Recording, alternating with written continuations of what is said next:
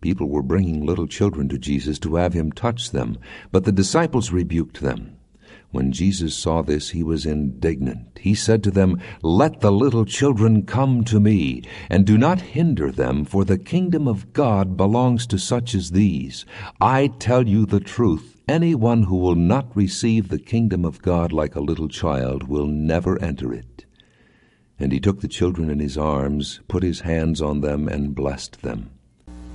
It is good to be back together, isn't it? Amen. And uh, I'll tell you what, the uh, the enthusiasm of Brother Carl Brown is contagious, isn't it? we love it, Carl. We love it. We love the love the enthusiasm you bring and the dedication you have to our Lord and our God. We just love it, and we love to be together. Amen. And we'll celebrate your birthday all month. I know you won't let us forget that. This text tells us about a class of individuals that Jesus talks about as he does no other class.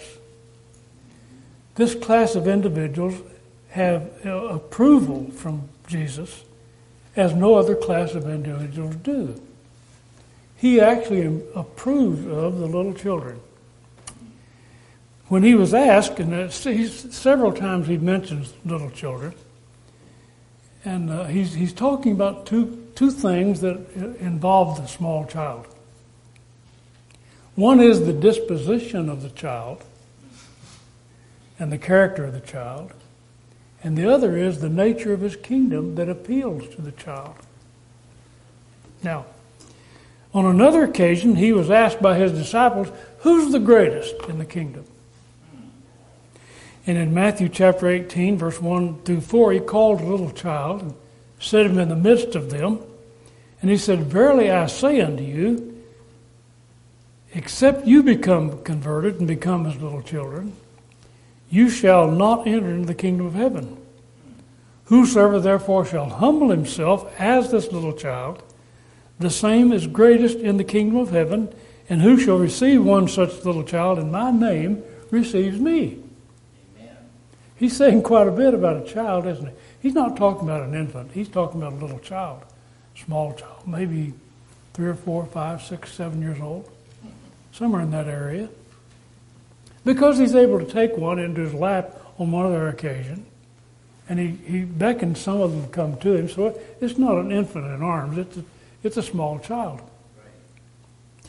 When Nicodemus came to him and said, Master, we know that you are come from God because no man can do these things that you do except God be with him. And Jesus replied and said, Except a man be born again, he cannot enter the kingdom of heaven. Nicodemus was stunned. He said, How can we get back in our mother's womb and be born again? And Jesus said, That which is born of the Spirit is spirit, and that which is born of the flesh is flesh. And he said, You're a teacher in Israel. Why didn't you know these things? Why don't you know something about a child and the disposition of a child. Now, as you go through the New Testament, you'll find some occasions when, as a matter of fact, the writers of the New Testament, under the inspiration of the Holy Spirit, said something about children the same way Jesus did. So in 1 Peter chapter 2 at verse 1, Peter said, Lay aside all malice. He said, Quit, quit being mean and evil. Lay aside all malice and all guile. Don't, don't try to trick people. And all hypocrisy. Don't try to be something you're not. And all envy. Don't be jealous. And all evil speaking. So he's saying, lay all this aside. And he says, as newborn babies, desire the sincere milk of the word that you can grow thereby. Obviously, when you become a Christian, you have to revert back to some sort of a state of innocence, don't you? And Jesus is saying, as Peter is, be like a small child. And he's saying, here are the qualities about a child that recommend them to me. What recommends a small child to Jesus? Lack of malice, lack of guile, lack of hypocrisy, and lack of pride. These are qualities a child has that appeal to Jesus and that make the child appeal to him. Children are without sin. Now that's that's a that's quite an issue among a lot of religious individuals.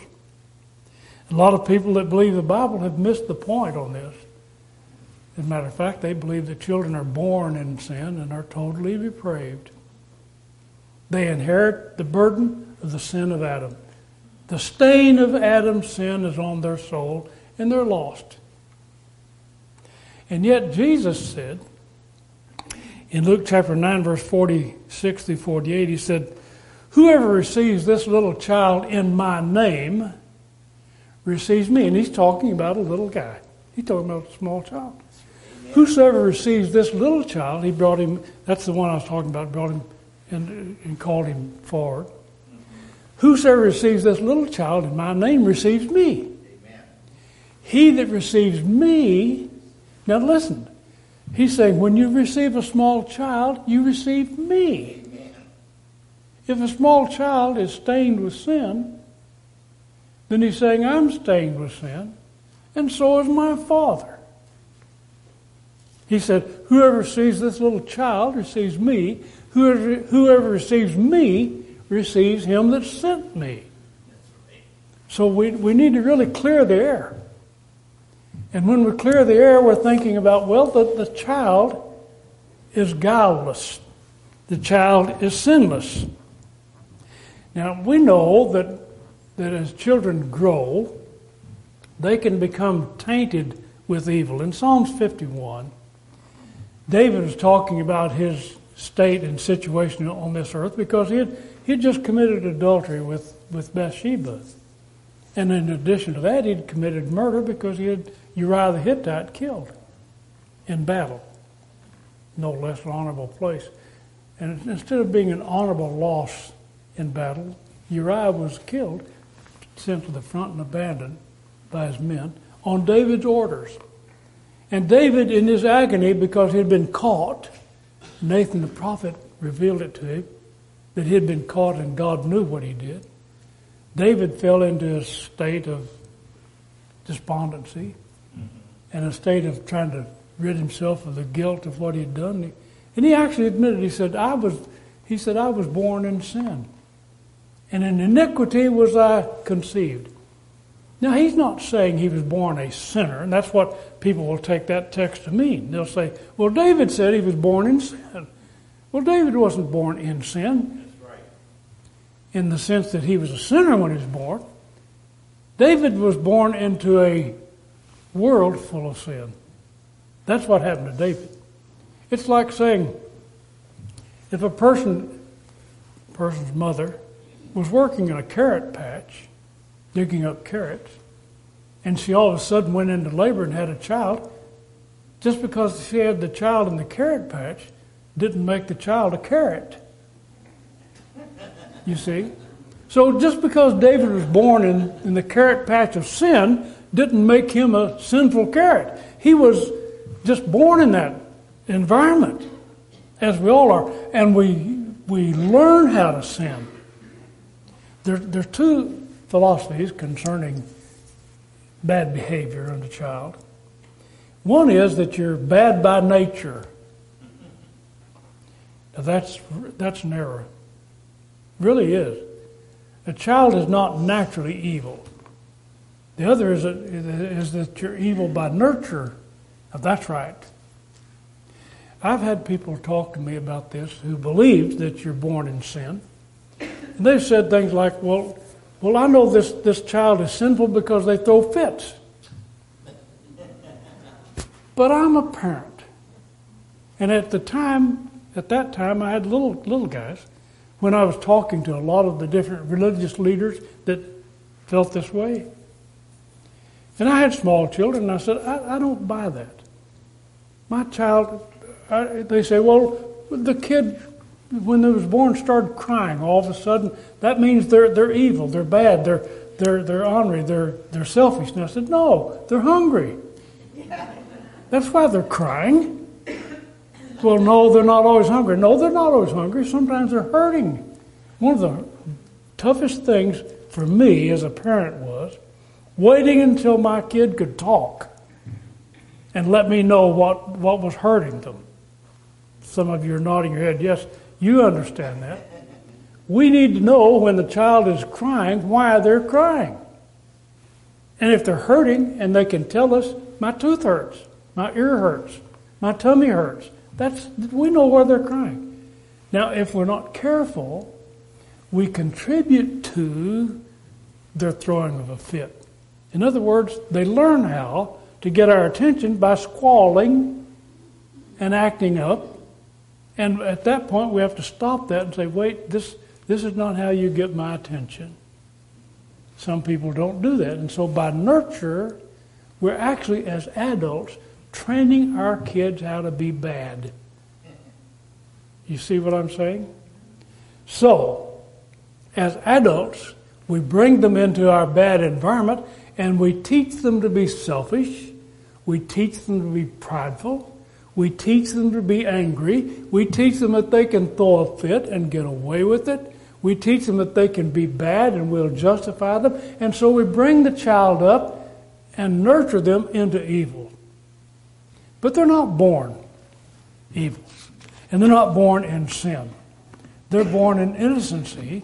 And when Jesus is talking about the little children, he's talking about those who are innocent. Now, let's have another chart. I punched the button. Jerry said I, the button wouldn't help. But if I said, okay, I'll do this. So he, he punched the button for me. So here we have this, this doctrine that is uh, typified and taught by a word that's, that's used as an acronym that's called TULIP. A fellow by the name of John Calvin popularized this uh, two or three hundred years ago. And he was in, he was in uh, a Dutch environment. He was in Holland. And so they used that term to teach the doctrine that he was teaching. And the doctrine he was teaching was that the child is born in total depravity, stained with the sin of Adam. And so the word tulip means this. It's, he starts out by saying the child is totally depraved. Unconditional election means if, if he's going to be saved, God has already decided from eternity whether or not he will be lost or saved. Has nothing to do with the child. Because all of us are totally depraved. Those that God has not elected will be lost. Those whom God has elected will be saved. Now, you, this may startle you, but the majority of the Protestant movement will adhere to this. They believe it. Now, the problem with false doctrine is that it leads to bad behavior. If it doesn't lead to that, if, if when you're hearing the gospel of Christ, if it does not make you a better person, it's wrong. It's wrong. Because that's why Jesus died, to make you a better person. So if you hear a, doctrine that does not make you a better person, then you're in the wrong place. You need to find a doctrine from the Bible that makes you better daily. Unconditional election. Limited atonement. That means God, when Jesus died on the cross, He didn't die for everybody. He just died for those that are destined to be saved. And irresistible grace means that those that are destined to be saved can't keep from it. If you're going to be saved, you're going to be saved. So it's not your choice. You either are or you aren't. And then finally, the preservation of the saints means once saved, always saved. You've probably heard that one before. Yes. That's, the, that's the conclusion of this doctrine. Now, the problem with it is that it does not make you a better person in the sight of God. What happens in this doctrine is that people who are bad have no incentive to get good, to be better. So you say, well, you need to repent. I can't repent. And so you find all these excuses. The excuses are, well, I, I, uh, I can't help myself. I can't help myself. And so you don't. And you don't step forward and say, I, I believe in Jesus as the Christ, the Son of the living God, because you, you, you, you blame everything else. Maybe it's my environment. Maybe it's my background. Maybe it's this. Maybe it's that. And so all of a sudden you're getting all the excuses generated as to why you cannot do what God has asked you to do. There are lots of, lots of problems with this doctrine. Basically, sin is, is a uh, act. It, it's, a, it's an active, vigorous something that we do, not something that falls upon us. It's not passive. All is sin, Paul said, Romans 3.23. All is sin. So we've all sinned. It, he doesn't say all have sin on their bodies. Sin stains them. He said we've all sinned. We've all done something wrong. Okay, that's, that's the case then. Uh, a, it's not mindlessly applying this to an innocent individual because Jesus said, Some of you have not sinned yet. But as you grow into adulthood, you sin. That's why Jesus takes that particular class of individuals and says, These are like me. If you receive this one like me, then you receive me. And if you receive me, you receive my Father. But as you get older, like Nicodemus, Jesus said, Hey, you're going to have to start all over again. You've gotten on the wrong path. And how do you do that? He said, Well, you, are born again. The, uh, this doctrine develops a, a, a, false pride that somehow God lo- loves you more than He loves me. He loves you because, well, He just does. And He doesn't like you because, well, He just doesn't. But that's, that, defi- that denies what the Bible says. The Bible says God loves us all. God is love. Amen. And Jesus loves us all. And Jesus died for all of us. Paul said further in Romans chapter chapter 10, he said, As an Adam, or chapter 5, I mean, as in Adam all die, so in Christ shall all be made alive. So we do die in, in Adam. When we get older, we die because we sin like Adam sinned. But let's just let's just take a verse that will that will put this to bed real quickly. This whole theory. And that verse is in Ezekiel 18 at verse 20. And that text says, The soul that sins, it shall die. The soul that sins, it shall die. Then he goes ahead. The son shall not bear the iniquity of the father. In other words, you can't inherit your father's sin. So whatever your dad did, he's going to give an account for it. Whatever you do, you'll give an account for it. Amen. So whatever you do is on you, not on your father. He said, Neither shall the father bear the iniquity of the son. That's a relief to me, because if my kids are sinning, I'm not guilty. Of course, if I didn't do it right, if I didn't do things right, then I, I should be guilty, found guilty.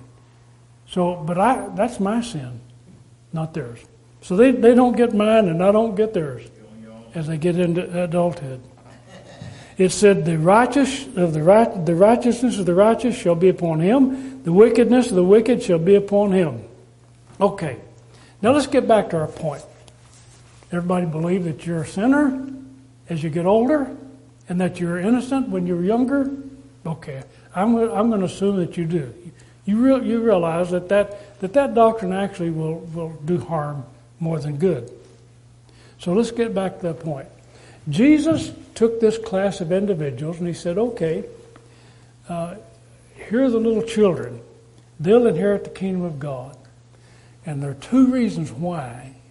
One is because they are a special type of individual. They, they, I appeal to them. Jesus appeals. We sang the songs, and you've heard it yourself. God loves the little children, all the children, and children love God. They love God. and, and we sing the, the songs when they're little, and we know that Jesus appeals to children. He really does. There's an appeal that he has. And several of these reasons why he appeals to a small child is because Jesus is gentle and he's compassionate. Little children are drawn to gentle people, to kind people. So they're drawn to Jesus. So that tells me that if I'm a little child, if I go back like he told Nicodemus to do, I will be attracted to Jesus. You see what I'm saying? This is a, this is a condition that we have to reach in order to, to be accepted into, the, into his kingdom. Kindness and goodness is attractive to a child. Children love goodness. They do. They have to learn evil. But naturally, they're drawn to, they're drawn to a gentle mother. They're drawn to a kind father.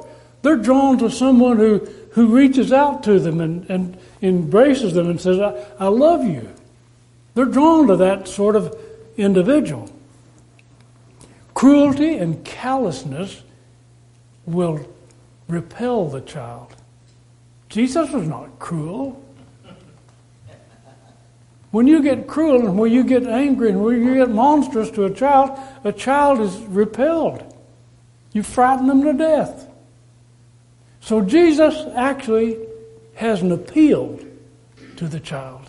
So that's one reason why he says the kingdom is made up of little children. Because they like me. They like me. The uh, innocence and trust of a child, however, is easily exploited. You can trick them. You can deceive them. You can make them think something is right that's wrong. And people do that. One of the outstanding examples of this is in the, in the embodiment of a lady named Ma Barker. She raised all of her kids to be criminals because they thought it was right to rob banks. She deceived them. But you know what Jesus said about deceiving a child? He said in the book of Matthew, chapter 18, verse 6, he said, Whosoever offends one of these little ones that believe in me, it were better if a millstone, you know what a millstone is? It's a big chunk of rock it's got a hole in the middle of it where they, they pound out the grain and make it into flour. And sometimes they, they have a big animal, a donkey or, or ox, walking around in a big circle, grinding and grinding the mill, the flour down with another big stone on top of that stone that's rolling over it. Anyway, he said it's better if you tie one of these things around this guy's neck and toss him into the sea than if he should offend one of these little ones. By offending means make them to stumble, get them on the wrong path. I'm, I'm thinking about the small child, and I'm thinking, well, Jesus really emphasized, and he never, he didn't say anything about anybody else, any other class of people. He didn't, he didn't approve of any other class of people as, a, as such as he did the child. He didn't. He didn't say the, the, he didn't say anything even about the faithful because the faithful have to work to get their faith. The little child just starts out that way and is finally abused and disillusioned and becomes a full grown, full blown sinner. But while they're not that way, when they're growing up, they're, they're appealing to Jesus. He loves them. Jesus loves little children. Amen. Okay. I was looking at Matthew chapter 5 the Beatitudes. And I'm thinking, you know, most of these Beatitudes apply to the little child. Did you know that? Let's, let's just take a few of them. Blessed are the poor in spirit. Well, there's no pride in a small child. Amen. They don't have any pride. They haven't accomplished anything. They don't think they're better than anybody else. Matter of fact, they want your approval.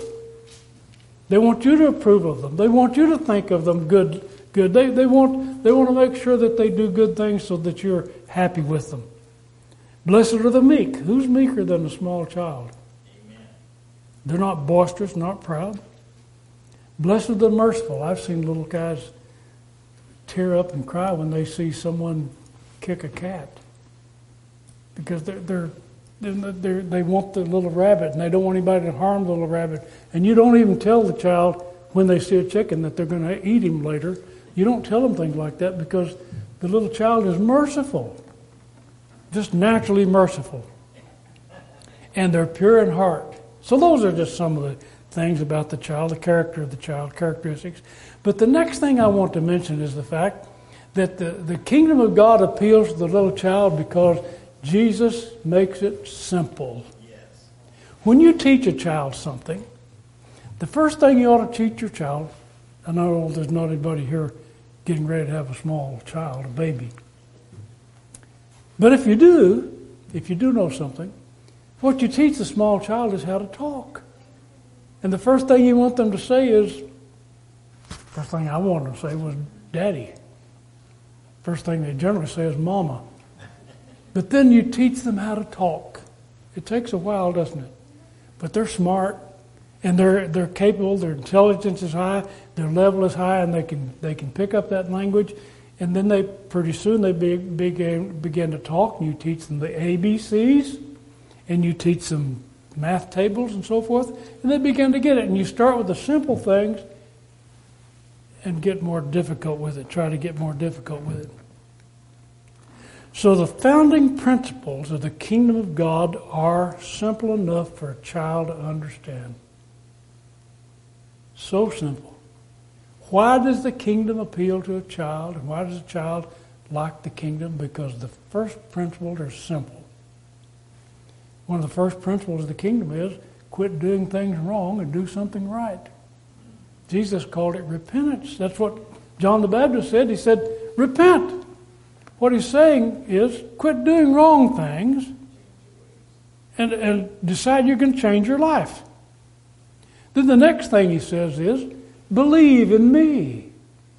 You repent, Luke 13, 3. And then you you believe. That's what Jesus told the apostles to go out and preach. He said, Go ye into all the world and preach the gospel to every creature. He that believeth and is baptized shall be saved. Well, then the baptism comes later, comes next. So now then, the, the simple process is repent. Decide that you're going to quit being mean, being naughty. Repent. And then believe that Jesus is the Christ. Believe in Him. Trust in Him and then be baptized. And baptism is so simple, isn't it? Well, think about this a minute. When you're teaching your child something and you're trying to teach them how to do something, what you do is you tell them the story first. Tell them what, we're, what you're talking about. Then you show them. Right? Don't you? Don't you show them? You show them how to spell their name. You show them what the letters are, and then you show them how, and you write it for them. You know what Jesus did? He went to John the Baptist and said, Baptize me. Well, first of all, John said, Be baptized. And then Jesus came along and said, I'll show you how it's done. Do it to me. And John said, Wait a minute. You, why, there's no reason to baptize you. And Jesus said, Let it be so. Let us fulfill all righteousness. What Jesus was doing was demonstrating what had to be done when he talked about baptism. Amen. So Jesus was baptized as well as everyone else in Luke chapter 13, verse 3. There are two basic doctrines concerning the kingdom simple enough for a child to understand. The one is, Thou shalt love the Lord your God with all your heart, your mind, and your soul. How tough is that? How hard is that to understand?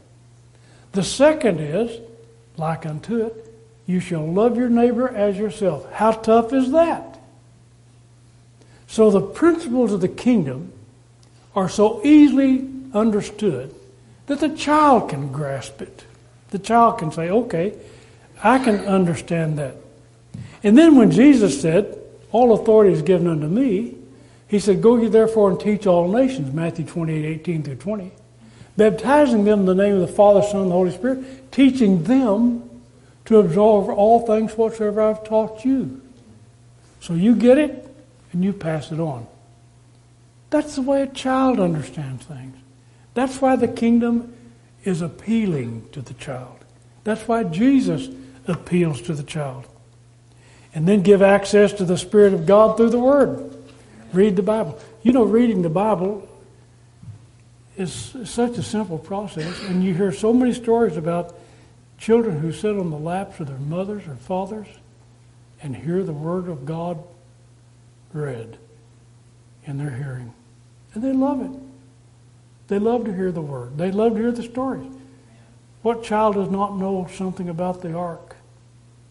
What child doesn't know about the, the uh, children of Israel blowing the trumpets and Jericho falling down? What child doesn't know something about Samson and how he brought everything down on the heads of the Philistines? And we know about Moses and the ten plagues. These are, we say, well, these are children's Bible stories. Why do we call them that? Because God made it simple. And it appeals to the child. It appeals to the child. And when you talk to them about Jesus, it is an appealing story to the child. And that story is told so that we can draw close to God and improve our lives and become like little children. That's appealing. John 16, verse 12, Jesus said, I have a lot of things to say to you, but you cannot bear them now. Because they were little children. They need to grow up. But anyway, he said, Howbeit, when he, the Spirit of truth, is come, he'll guide you into all truth. He shall not speak of himself, but whatsoever he shall hear, that shall he speak, and he shall show you things to come. He'll glorify me, for he'll take of mine and shall show it unto you.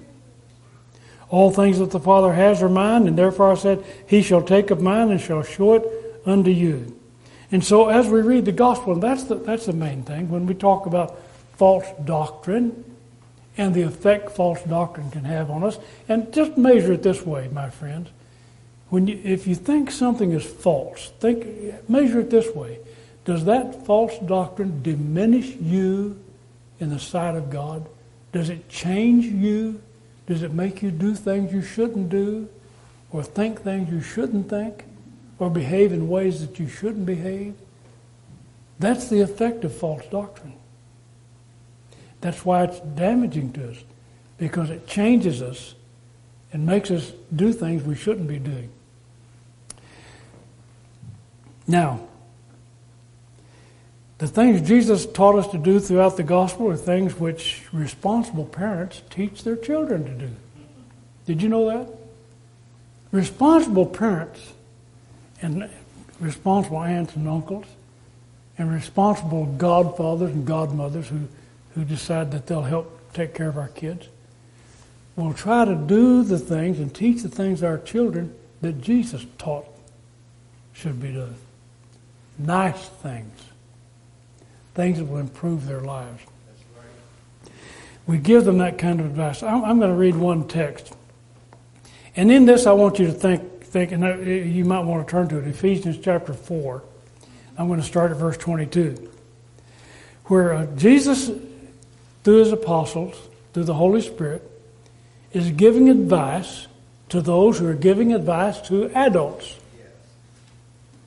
And what he's telling them is the same thing, listen, he's telling them the same thing you would tell your child to do as the child is growing up and coming into society. Here's what he's telling them. He said, Put off concerning the former conversation, put off the things you've been doing before, the old man, the corrupt man, according to the deceitful lust. Be renewed in the spirit of your mind. Put on the new man, which after God is created in righteousness and true holiness. Wherefore, put away lying. Isn't that what we tell our kids? Don't lie.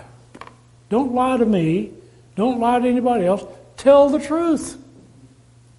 See, he's actually telling us to do things that we would tell our children to do to make them better people. He said, Put away lying. Speak every man truth with his neighbor. For we're members one of another. Have, have some dignity among yourselves. Don't be angry and don't sin. That's what this means. Be angry and sin not. It means don't get angry and don't sin. Yes. Let not the sun go down on your wrath. Don't go to bed mad. Don't go to bed angry. Get take care of that thing. Get away from it. Don't give any place to the devil. Don't let the devil get a hold of you. Just say no to drugs is what we tell our kids. Stay away from bad people, bad influences. Make sure the people you associate with are good folks. They have good, decent morals. That's what we tell them. Let him that stole steal no more. We're telling our kids, don't steal. If you need anything, earn it. Don't take something that doesn't belong to you. Don't steal from your friends. Don't steal from your uh, schoolmates. Don't steal from your employer. Don't steal from your grandmother. Don't steal from your grandfather. Don't steal from people that are susceptible to you because they are kind to you. Don't steal. That's what he's telling us. Don't steal. Let him that stole quit it. Steal no more. Rather let him labor, working with his hands a thing which is good, that he may have to give to him that need. So, let no corrupt communication proceed out of your mouth. I grew up in a part of the country where where men use pretty bad language at times, but whenever there's a child or a woman around, they, they clean their language up. Now, why do you clean your language up around a child? That's what he's saying here. Don't let any corrupt communication proceed out of your mouth. Quit using bad words. We used to talk about having your mouth washed out with soap if you said some bad words. And that's what he's saying here to us. You want to get your mouth washed out with soap? He said, Let no filthy communication proceed out of your mouth, that which is good to the use of edifying, that it may minister grace to the hearers. Grieve not the Holy Spirit of God, where you're, whereby you're sealed unto the day of redemption. Let all bitterness and wrath and anger and clamor and evil speaking be put away from you with all malice. Quit throwing fits. Quit getting angry.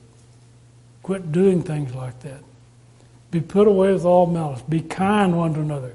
Tender-hearted, forgiving one another, even as God, for Christ's sake, has forgiven you.